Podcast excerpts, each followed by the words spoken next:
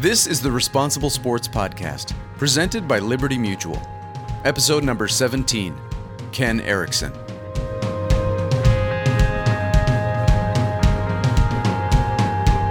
Responsible Sports is a program dedicated to supporting coaches and parents who help our children succeed on and off the field.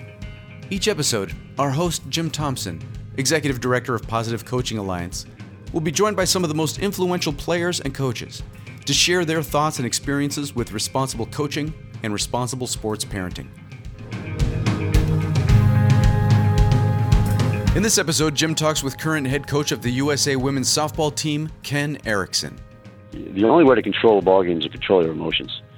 And, and that's basically what he said. You know, you lose control of a game when you lose control of your emotions. And he continually harped on that. You know, you can't get too high, you can't get too low. You can play intensely, you can have passion, but you cannot lose the point of your emotion. Ken talks about how controlling your emotions is key to controlling the game, the lessons he learned while playing for Hall of Famer Robin Roberts, and how his playing experience as a catcher has influenced him as a coach. Ken, I want to start off by introducing you to our audience. Ken Eriksen is currently head coach of the USA women's softball team. Most recently, in July 2011, he guided the USA team to the World Cup Championships over Japan. Ken joined the USA women's softball team as an assistant coach in 2001 and helped coach the team to a gold medal at the 2004 Olympics. He has been the head coach at the University of South Southern Florida softball since 1997 while an undergraduate there, he played baseball for Hall of Famer Robin Roberts, who, Ken, as you know, was a, a hero of mine growing up. Mm-hmm. After graduating, Ken turned his attention away from baseball to men's fast pitch softball, where he went on to have a long career of international play. In 1991, Ken was a catcher on the U.S. national fast pitch team that won a silver medal at the Pan American Games in Cuba. In 1992, he was named first team All World as a catcher he retired in 1997 after winning an ASA Men's National Championship. Ken currently lives in Tampa with his wife and two daughters. Ken, thanks for joining us. Well, I appreciate it. And that, that long list there um, is making me feel old. that's that's uh, and and the years you're telling uh, on those things are, are definitely telltale. But uh, yeah, I know maybe we shouldn't do that. yeah, well, that's okay. I've, I've had a great uh, great experience with the game, fast pitch, a great experience with athletics. So it's it's fun to hear those things again and again. And, at, and as you and I talked before, um, you know, I had some experience playing at a very much lower level with fast pitch softball when I was in high school and college, and really a fantastic game. Um, Ken, let me start by asking you, as um, you, you, played catcher, did has that influenced your ability to be a coach? Was um, you know, were you influenced by the fact that you played catcher? Well, you know, uh, I've I've said this that um, I think the position helped me become a better coach. Uh, the position itself is very uh, detail oriented. It's it's also very encompassing in trying to be not just the uh, uh, the backstop behind the plate, uh, but also a psychologist with the pitcher and and running the defense at times and making sure that everything's under control and establishing relationships with with the umpires. So you wear many hats as a catcher. Uh, as I said, I think it facilitated me to become a better coach by being in that position. Uh, no question. You, you played for baseball. You played baseball for Robin Roberts, and um, you know one of the things that really struck me about Robin as a pitcher for the for the Phillies, he won I think 28 games one year for maybe what was the worst team in, in Major League Baseball at the time. Um, just an amazing year, and if they'd had a better you know better team at the time, he could have won 35. What what uh, what did you learn from uh, as a coach from learning to play uh, playing for him? Well, you know, Robin was uh, he was a gentleman in all facets of the game, and that was even sometimes they called him Gentleman Rob. He he took the game um, to be played at a very, very high, respected uh, level. He he always had a reputation as he never threw at a, at a hitter, and he didn't think that that was necessary um, to get points across. He said, hey, you know what, just beat him, beat him fair and square. Don't throw at him. Don't do those type of things. Uh, don't go out of the uh, extraordinary efforts to show somebody up. Um, he played the game the way the game was supposed to be played. Um, I think that the guys that he taught during that time, and we were very fortunate. We were the first team at USF uh, baseball team to go to the NCAA tournament in 1982, and uh, we're coming up on a 30-year anniversary, believe it or not. And um, the one scintillating part of that whole season was that we started five guys that were non-scholarship recruits that decided to come down to USF and play because the the schedule was great um, and showed a lot of work ethic. But that was the type of guy that he liked, and the guy that would go out there and play with his heart, play with passion, and play the game the right way. You know, you slid hard into base, but you picked the guy up. Um, you just played it at a very classy, classy level, and he treated us like professionals. You know, and uh, as long as we were going to act professional on our, on our lives off the field, in the classroom, and those type of things, he was going to continue to do that. And uh, I learned one thing from him was that respect is a two-way street. You know, I don't think you can demand respect as a coach to the players. I think you have to earn it, and then vice versa. And I think that two-way line of communication, that two-way authoritative type of respect, uh, he let the players cement their legacies.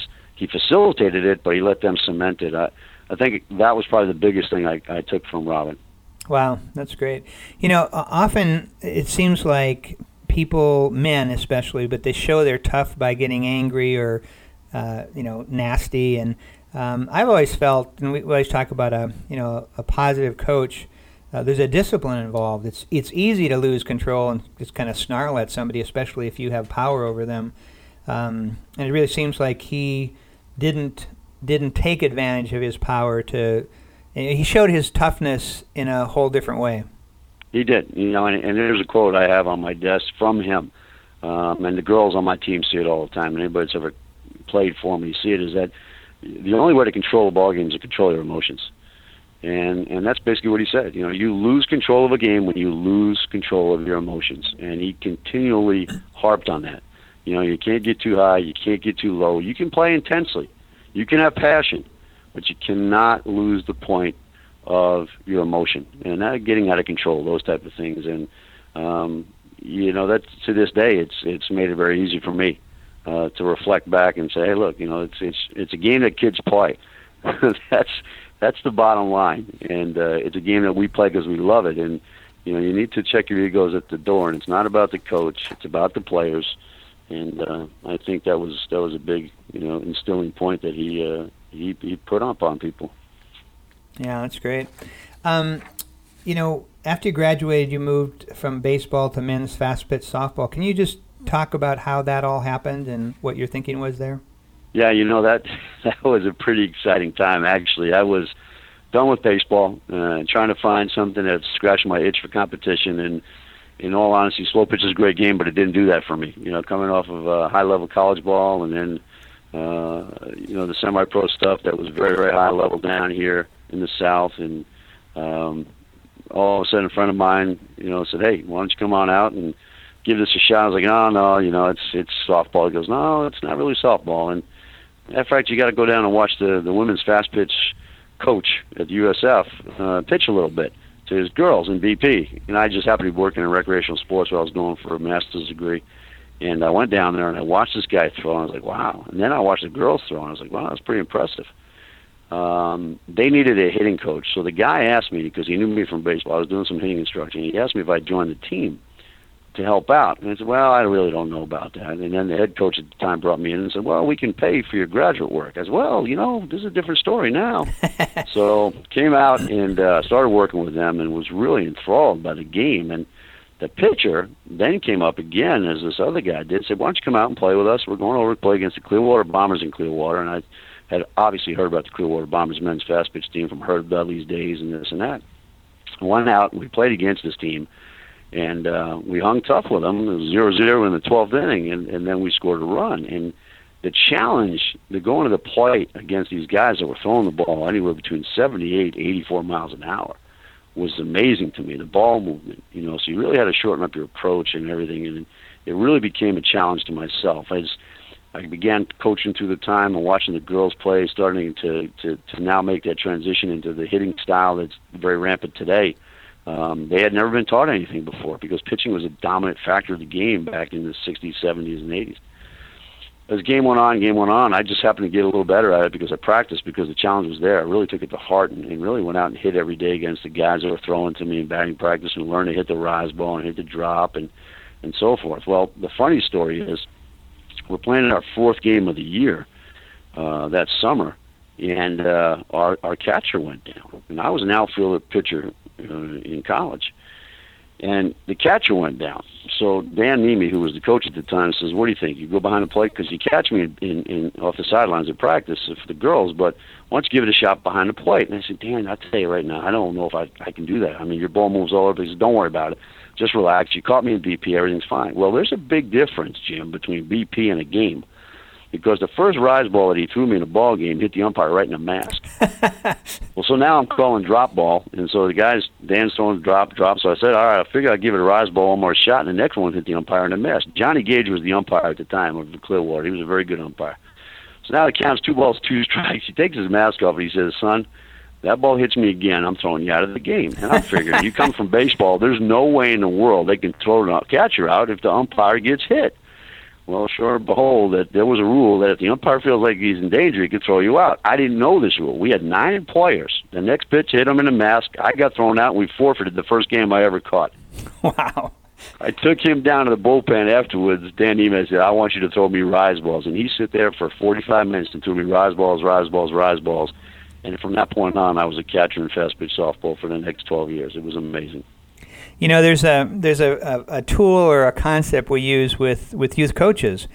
Um, it's called the Just Right Challenge, and it, it comes from some research where where kids were given these puzzles, uh, graduated difficulty from one to twelve, and and kids were given a, a pretest that you know wh- where they were at the puzzle level, and then they were allowed to play with any puzzle they wanted. And every kid picked a puzzle that was just one level more difficult than they could do easily and the, the researchers called that the just right challenge. And it, it, seems like that's what happened to you with, with fast pitch softball. It was it was the just right challenge that engaged you. You weren't thinking of doing it, but it just grabbed you, and and there you were. Yeah, I, I think that's what happens to a lot of people in golf. To tell you the truth, you know, it's a game that doesn't ever seem like you're going to master it, but it's a challenge every single day, and uh, I can see that. You know, but what concerns me more than anything else nowadays is that I, I, I don't see that enough. Um, I see this being a generation of a reset generation, and they get on the computer, and if the game is not going right, they just hit a button, and all of a sudden it's reset, and we start again instead of carrying it through. You know, we see it at, at an elite level where the challenges want to be made, but I but I feel like nowadays we need to influence a little bit more of the challenges at younger ages, and not just you know change teams, go from here to there just because things are not working out, and I think we need to do a better job of that. Yeah, no, that's great. Um, how do you think having played softball at such an elite level helps you as a head coach today? And and let me um, mention Skip Kenney, who's the the men's swimming coach at Stanford, and he never competed as a swimmer, and yet he's won something like 20 Pac-10, now Pac-12 titles in a row. So obviously, you don't need to play at an elite level to be an effective coach at at, uh, at that high level, but um, it it must help. Well, I think it does in in, in a skill specific sport. I think it helps in a, in a team orientated sport of choreography uh, on the field, whether it's basketball, uh, whether it's football, whether it's um, softball or baseball.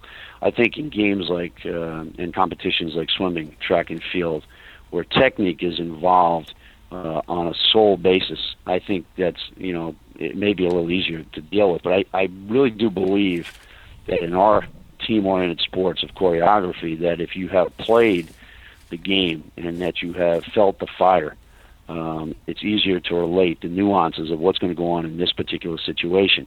In swimming, it's go as fast as you can. In track and field, it's go as fast as you can. And I know there's certain strategies that are involved in long distance running and so forth.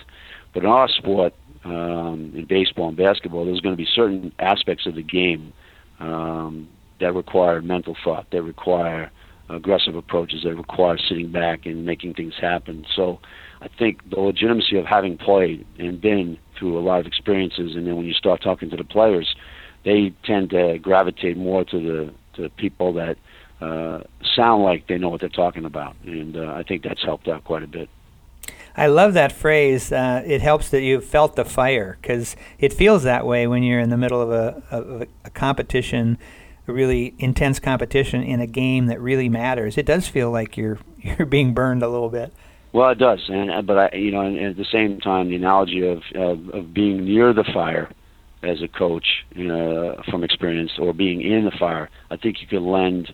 Uh, you know, the people that are near the fire, they they can't relate the experience of what we're talking about right now of being in the fire. So, um, fortunate enough to have been taught by coaches that have been in the fire, and fortunate enough now to have coaches on my staff, not only at USF but also Team USA, that were in the fire, in big fires, obviously. You know, with Stacey Nuveman, Tairia Mims, Mike White, Mike Larrabee, those guys and those women are phenomenal people and phenomenal coaches that played game at a very, very high level. You know, um, your players at University of Southern Florida have been you've been very successful on the field, but they also have really good GPAs. Um, how is that something you talk about? How, how does how did that come about that they're also really good students? Well, I'd like to think that the players are a reflection on the coach. I mean, we have a lot of people that graduated um, magna cum laude and summa cum laude from our program. I, I graduated thank the laude, and and I want to tell you something that you know school sometimes was a challenge at times for myself, but I do recognize the fact that you know, and I've said this before that the toughest acre to cultivate is the six inches between your ears, and you have players that have a capacity to understand things. It's going to make it a lot easier to to have a lot of W's at the end of the day, uh, or at the end of a career. Um, but I've been very, very fortunate to be able to combine uh, that thought process of making sure that we get an athlete uh, that has the capacity and, and the want to get a college education. We also have a great, unique opportunity right now with Team USA, as we have had in the past, as you've seen by the rosters. Uh, those players did not come from anything but great universities, and, and they all got their degrees. Every player that's ever played in Team USA, except for one, um, had their degree. Um, and Crystal Bustos being that one, at the same time, Crystal Bustos is probably one of the smartest and nicest people I've ever met in my life. And, and school was not her thing, but she's very successful in everything else that she does. Um, but everybody else, and um, you know, makes it easy to to relate uh, because of their responsibilities. And the responsibilities when you go to college are to get your degree and softball is just a vehicle. If we all understand that, we're all going to be in pretty good shape. You know, I'm not going to tolerate the person that comes in here just to play softball because you're not doing yourself any favor in the future. Um, and so we're trying at that point to, to correlate the both of them. They can be done. You've seen what Stanford has done. Uh, you've seen what uh, some great schools have done. And I'll bet you right now, Jim, in all honesty, to tell you the truth, that most of those young ladies that you see in the College World Series playing for, in softball are all going to get their degree at some point. point and so they have the right idea, and we want to maintain that idea. You know, you once said to me that um, you you don't you've never really thought of yourself as an athletic coach. You see yourself as a teacher uh, who just happens to use sports. Can you talk about that a little bit? Well, I think that goes along with all my contemporaries. Hopefully, their thought process is the same way. You know, this is a great game. The bat and ball game is a great game because it's defined in successes and it's defined in how you um, respond to non-successes, and those are the challenges in life. And not to take away from any other sport, but uh, our game is very challenging in the offensive mode because you've all heard this before, and it's not to say anything that coach speak is not great, but to continue to hear the things like in our game, if you fail, you know, uh, or rather if you succeed 30% of the time as an offensive player, you're very successful. Um, I think it's about teaching young kids how to handle uh, the adversities that go on in our game. And it's not going to go your way all the time. There's going to be good days and there's going to be bad days. And you know, don't get too high on the good days and don't get too low on the on the bad days because tomorrow's another day. And I think relaying that to life and relaying that to academics and relationships and family life and so forth, uh, our game has a lot of correlation to real life. Uh, but it's nice to get away onto that oasis of, of the ball field every once in a while and have some fun and uh, you know be able to teach in a very very uh, relaxed environment. And sometimes to teach in a very very stringent environment that's uh, competitive. And uh, once again all these things correlate together. I, at the end of the day we're going to come up with a very very good person for the for for society. You know when we were talking just now about um, you know academics uh, and you you talked about you know making sure that the kids coming into your program really want to get a, a degree. Um, you know, it, it, seems like you. Um, it, could you talk about recruiting and how your you know positive coaching really how positive you are with your players how that affects your ability to recruit uh, the kind of players you want well you know it's interesting you say that I, prior to this summer where you know I, I met you and uh, I met some people I never ever thought my coaching was any different than a lot of other things that were going on you know nationwide um, I've always been this way and just recently I'm starting to hear things like, "Hey, listen, there's a reason we committed to you. You know, there's a reason we've done this. We've done our homework elsewhere. We see what's going on." Jim, I don't know, and I and I don't pretend to be anything different, except I'm just taking all my experiences that I learned from great people. I don't have anything that I'm going to say is original. I learned some really good things from from Robin Roberts. I learned some really good things from Mike Candrea you know, I learned some really good things from Ralph Raymond. You know, the those guys that coached in the women's national team program. Um, I watched some people that maybe I don't want to be like, um, but I never thought that I was doing anything out of the ordinary uh, until sometimes you hear some horror stories that go on. Um, I've always treated my players with with respect, in, in in essence of knowing that I'm not talking down to them. I'm talking on a teammate level with them they know the line of respect that they're not going to go above. And I think that comes from the respect that I show them as people first before I show them respect as a player. You know, you want to recruit people. And in all honesty, also, Jim, I recruit the families of these players. Because when it's all said and done, after they've graduated from four years from, from USF, okay, they're going to be alums of this program for the rest of their lives, and their family are going to be USF family members for the rest of their lives.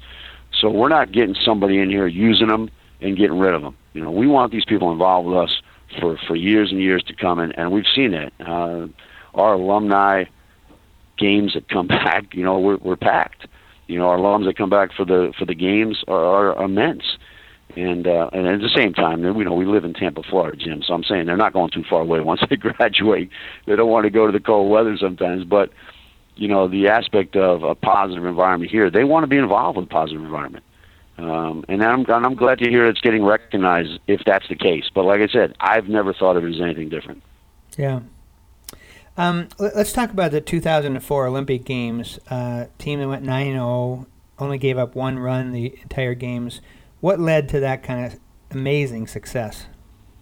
You know, that's uh, gosh, I'll tell you that was that was a great time because the work that the coaching staff put in between 2001 and 2004 with getting uh, that's the best way to put this um, to get the players to buy into a family-oriented atmosphere that we're all in this together.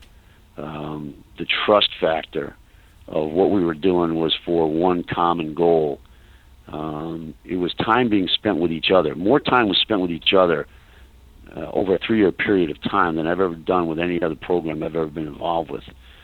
And then having the right people involved. We might not have had the 15 most talented players in the country in 2004. As a matter of fact, I know we didn't. But we had the 15 greatest people that played softball at a very high level with us. And I think that's what made ultimately the major difference. Did we ever think that we were going to go in and dominate as much as we did in 2004? Absolutely not.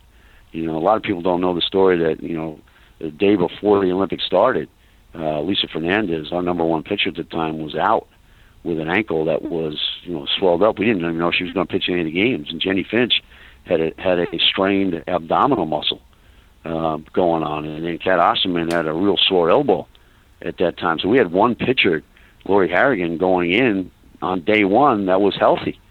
You know, so we had gone through some adversities. Coach Candrea's wife had passed away three weeks prior to the first date Olympic. We didn't even know if we wanted to go.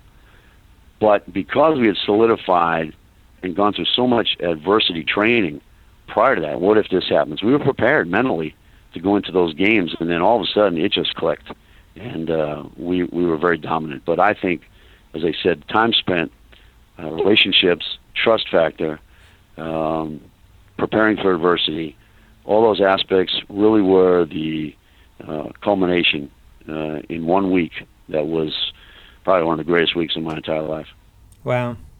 You know, when you, you talk about a, a, team being all in for each other, um, it occurs to me, and, and I'd love your reaction this. It occurs to me that, that the greatest teams have to have a balance between competition and cooperation. If you know, if, if you and I are competing to be the starting catcher and we're not competing as hard as we can against each other for that job, we're not going to push each other to be the best we can.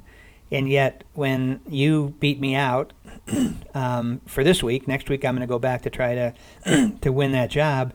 We got to come together to cooperate uh, against the other team. Does that make sense? Absolutely. I, I think that you see that with championship teams. Um, I don't think you get into any type of petty, you know, it's me against uh, her, uh, it's me against him type of situations. Uh, our philosophy during that time, my philosophy has always been look, you're not competing against the next person to get that position. And, and believe me when I tell you, you compete every day for your playing time. You're competing against yourself to get better. And if you can't get better within yourself and that other person is much better, well, obviously the decision is easy. But I want you to make my decision tough by being better than you were yesterday for you. Okay, don't worry about the other person. You start worrying about the other person, you're not going to be able to focus on what your tasks are right now, whether they're skills, you know, whether they're mental skills, and I meant physical skills in the first part, um, and then team-oriented skills. So you need to really take care of yourself, and that was one thing Rob always talked about. Look, worry about your own act. Okay, we're pulling for you. Everybody's pulling for you. Okay, but we want to see who can sprint the fastest, and that means you're not competing against each other. You're competing against yourself. Wow, two two just really lovely things there. One is that you know I want you to make make my decision tough. that's that's great. And then everybody's pulling for you. Maybe maybe you don't get the starting position. Maybe you don't even play this week, but we're all pulling for you. That's that's really lovely. Um, during the the most recent World Cup, uh, the game against Japan, you were mic'd for the whole game. First of all, does that does that affect you at all when you realize that everything you're saying can be heard by lots of people all over the country? well, you know, um, I'm not gonna I'm not gonna make any bones about it. I mean, I think you're probably more conscientious of, of you know maybe not um, saying something goofy. Um, you know, I think maybe you choose your words more carefully in respect of communication because uh, you just never know. I mean, you know, you hear these guys sometimes on television go, you know what, I I didn't know the camera was on me. I didn't know I was, you know, this and that you know, if you're if if there's cameras around, it's going to be on you the whole time.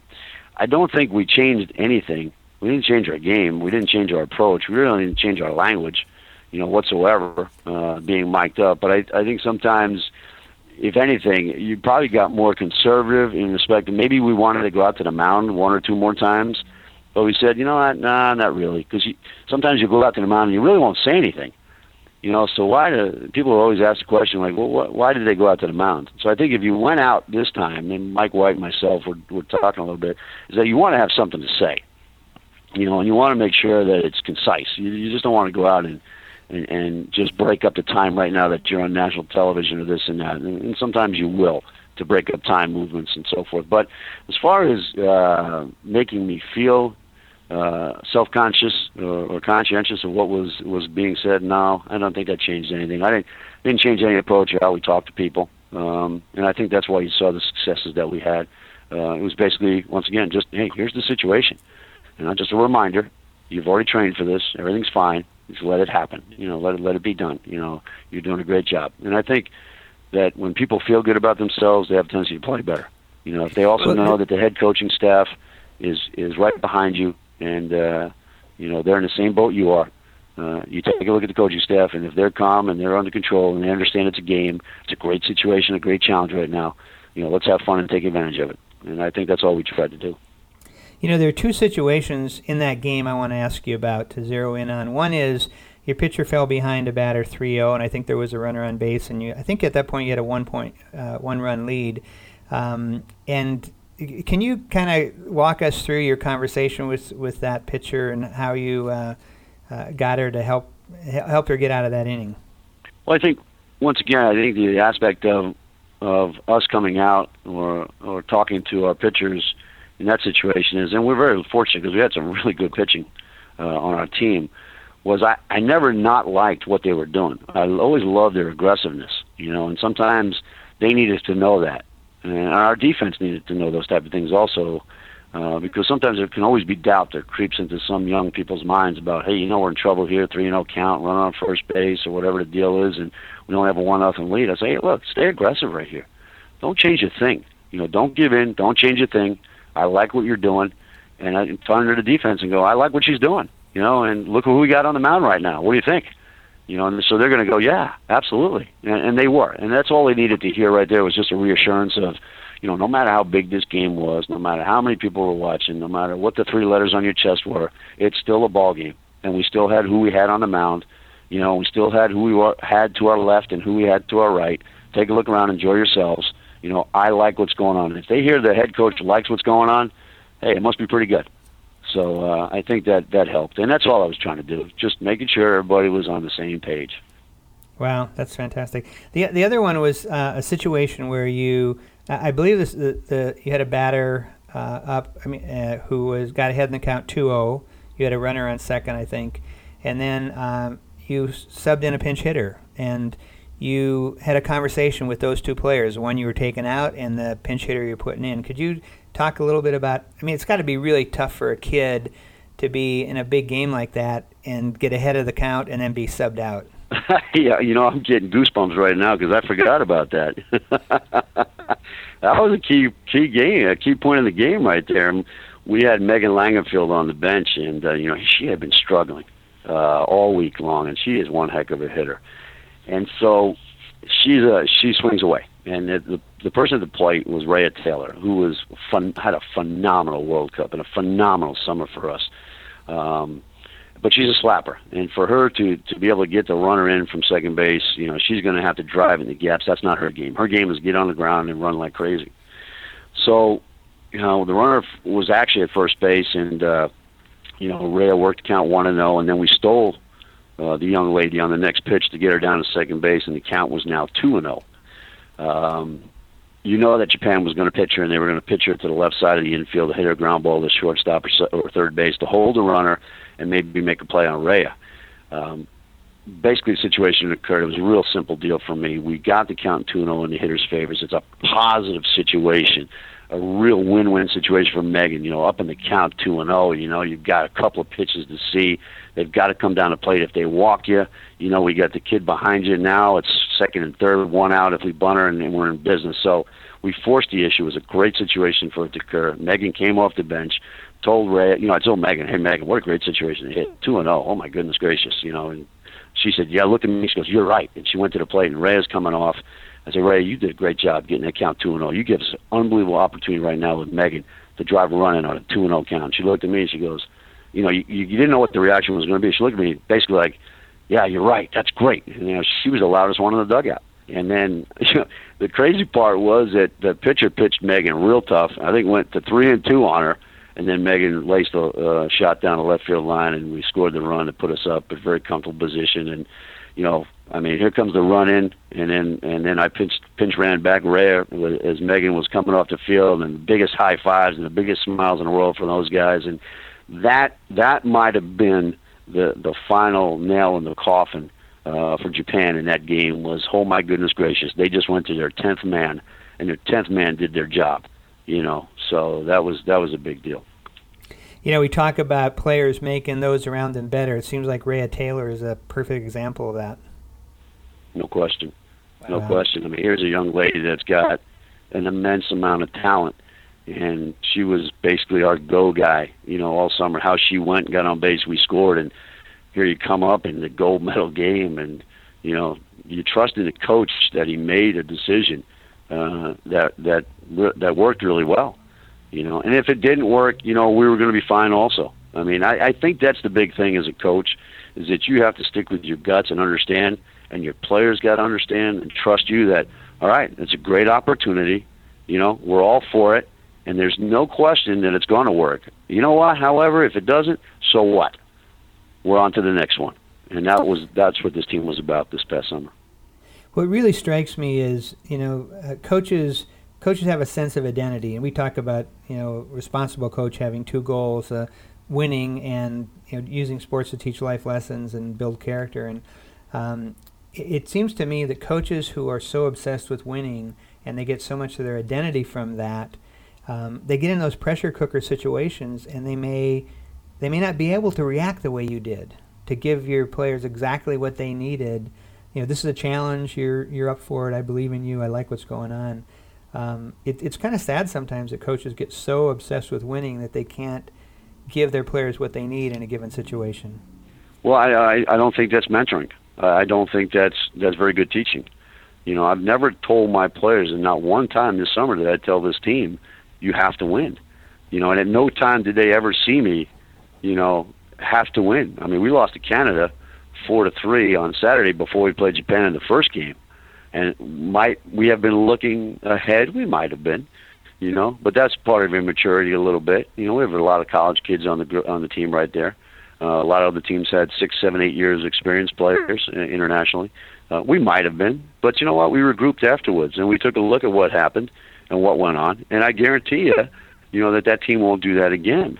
Um, I, and I think that was a that was a real good learning experience. Was dropping that game to Canada to shake you up a little bit. And and that's what you're going to get sometimes with youth. You're going to get a great day. You might get two great days, and you might get a bad day. You know, but you might get five great days, and you might just get a down day. But you got to realize that, you know, and because this is a game, and, and games are humbling. You know, if there were any guarantees right now, then I think we'd probably have about five or six Triple Crown winners in the horse racing. if there's any guarantees right now, the Patriots would have had a 19 and 0 season. You know, that's why they play the games on the field. I know that's cliche, but it's the truth. But I believe the environment is what's going to, in the long run, in the long term, the environment that you provide is going to make or break uh, your successful season. Whether you deem that a successful season at 500 or whether it's 600 or 700 or 750, you know, whatever your your thoughts are, you know, you have to live with those type of opportunities. We understand there's only one team that wins a national championship. We only understand there's one team wins a gold medal. Doesn't mean there's 283 unsuccessful teams. You know, so I believe that the experiences that you get go long term, and I, I think that's where we have to be. Yeah. You you have two daughters. Have you ever coached them? You know, um, I have not, and uh, I work with them, uh, but I never coach them in a team environment. I want them to enjoy what's going on and not have to look over their shoulder to please dad. Um, and they understood uh, when I worked with them on the ball field that uh, my name was Coach, and then uh, you know off the field my name was Dad. And one cute story was my oldest daughter Tatiana had a great workout one day, and she comes over and uh, she says. Uh, is dad here yet? I said, Dad's here. She goes, Oh, okay. you know, and she gives me a big hug. So that's when she was about nine, ten years old. She's uh, 15 years old right now. And uh, she has moved on now into the arts and uh, doing a lot of great stuff with uh, singing and theater and dancing. And, and then my youngest one is still playing. 11 years old, little lefty, pitches, loves to just play catch with dad. And, and I'll take that right now. She doesn't want to play organized ball. She had a little bad experience last year uh, but she's going to take the fall off and uh, summer off and just play catch and hit with me, and then she'll get the fire back if she wants. And if she doesn't, she doesn't. But um, you know, she enjoys being out there right now, which is good. Fantastic. You know, um, we talk to parents all across the country, and, and we hear over and over again the pressure they feel to have their kids specialize in one sport at a really early age because they're afraid their kids are going to get left behind if they if they play multiple sports. What's your take on that? Uh, you know, I, I'm I'm gonna just jump on a grandstand right now and say that that's uh, erroneous. I I think that you should play as many sports as you can. Um, I think it'll make you a better athlete in the sport that you might have more passion for. Um, but I do believe that rest and recovery in the sports uh, is is very important. In other words, if you're playing softball uh, in the summertime, I don't believe you should be playing softball in the fall. I think you should be playing volleyball or basketball and come back to softball in the spring. You know, go out there and do some other things. I do believe that we're um, sending players now into college that are coming in hurt and tired um, and burned out mentally uh, that way. But I, I, I, I, just think we're getting a little too crazy right now. I, I think we need to step back and start to think about what's best for the young people. Uh, without calling it child abuse, we're getting a lot of injuries for young ladies at age 15, 16, 17 years old that are devastating life injuries right now, and that's not good. You know, one of my uh, pet peeves or hobby horses, whatever you want to say it is, I there's a softball field near our, our house, and I take my dog running, walking by it a lot, and I see pretty young girls, seven, eight, nine years old, working on the windmill, fast pitch, and typically there's two things that happens. One is the pitcher overwhelms everybody, so nobody the, the ball doesn't get put in play very much, or the pitcher has control problems and walks people, and the ball doesn't get put in play. And I really wonder if we wouldn't be producing better softball players at the elite level if we played slow pitch until kids are like 11 or 12. I, I agree with that. I agree with that completely. I mean, I you know, Little League has gone to the coach pitch deal. Um, which is it, but the ball gets put in play. You know, it's it's it's slow pitch basically. The pitchers are just lobbing it over the plate. That's exactly right. I, I think we need to establish, you know, when do we need to get competitive? And I've always said that why do we have a scoreboard before the age of twelve? Uh, is it for the parents? Because I know this, or even at the age of ten. Because I do know this. When my girls played at ten and under ball, their biggest concern, Jim, about the ball game was where they were going to go for ice cream afterwards. Yep. Where's the pool party? When can I hang out with the girls on the team? That was their biggest deal. You know, the competition was occurring on the sidelines, and that, to me, is is not healthy. No. That's not healthy at all. So I I was hoping that when my daughters were coming up through the leagues, when they saw myself sitting on a lawn chair behind the left center field fence, it wasn't about being arrogant that I didn't want to be around people. It was like, come on, let them play. You know, there there um, there, there was a an article. I, I was in Washington D.C. many years ago, and they had uh, a, a, feature in the Washington Post how to how I keep fit, and they profiled this this sports mom who. Uh, her kids played lots of games, baseball, softball games, and every game she would walk around the field. And she'd kind of keep her eye on the game a little bit, but basically she got her exercise. She didn't get so uh, you know, evoked that she was yelling at anything. She kind of left the game. The game belonged to the kids, not to her, and she got her exercise. Mhm. Mhm. Yeah. Well, why not? It's a great opportunity to take advantage of it. Ken, this has been fantastic, and I also, you know, you're one of the very newest members of Positive Coaching Alliance's National Advisory Board, joining Phil Jackson and Doc Rivers and Steve Young and people like that. Um, I really want to uh, thank you for your support of the Positive Coaching Alliance movement and the great example you're uh, serving up for youth coaches and high school coaches. It's it's really wonderful, and thank you so much. Jim, thank you very much. Very humbling to be uh, uh, mentioned in those names and uh, your reputation and your organization's reputation. I'm, I'm very excited for it. Great. Ken, thank you so much. All right, Jim. Take care. To learn more about responsible sports, including downloading valuable tools on how to help your athletes bounce back from mistakes, visit responsiblesports.com. You'll find helpful responsible sport parenting and responsible coaching guides, downloadable tools and worksheets, and advice from leading youth sports experts.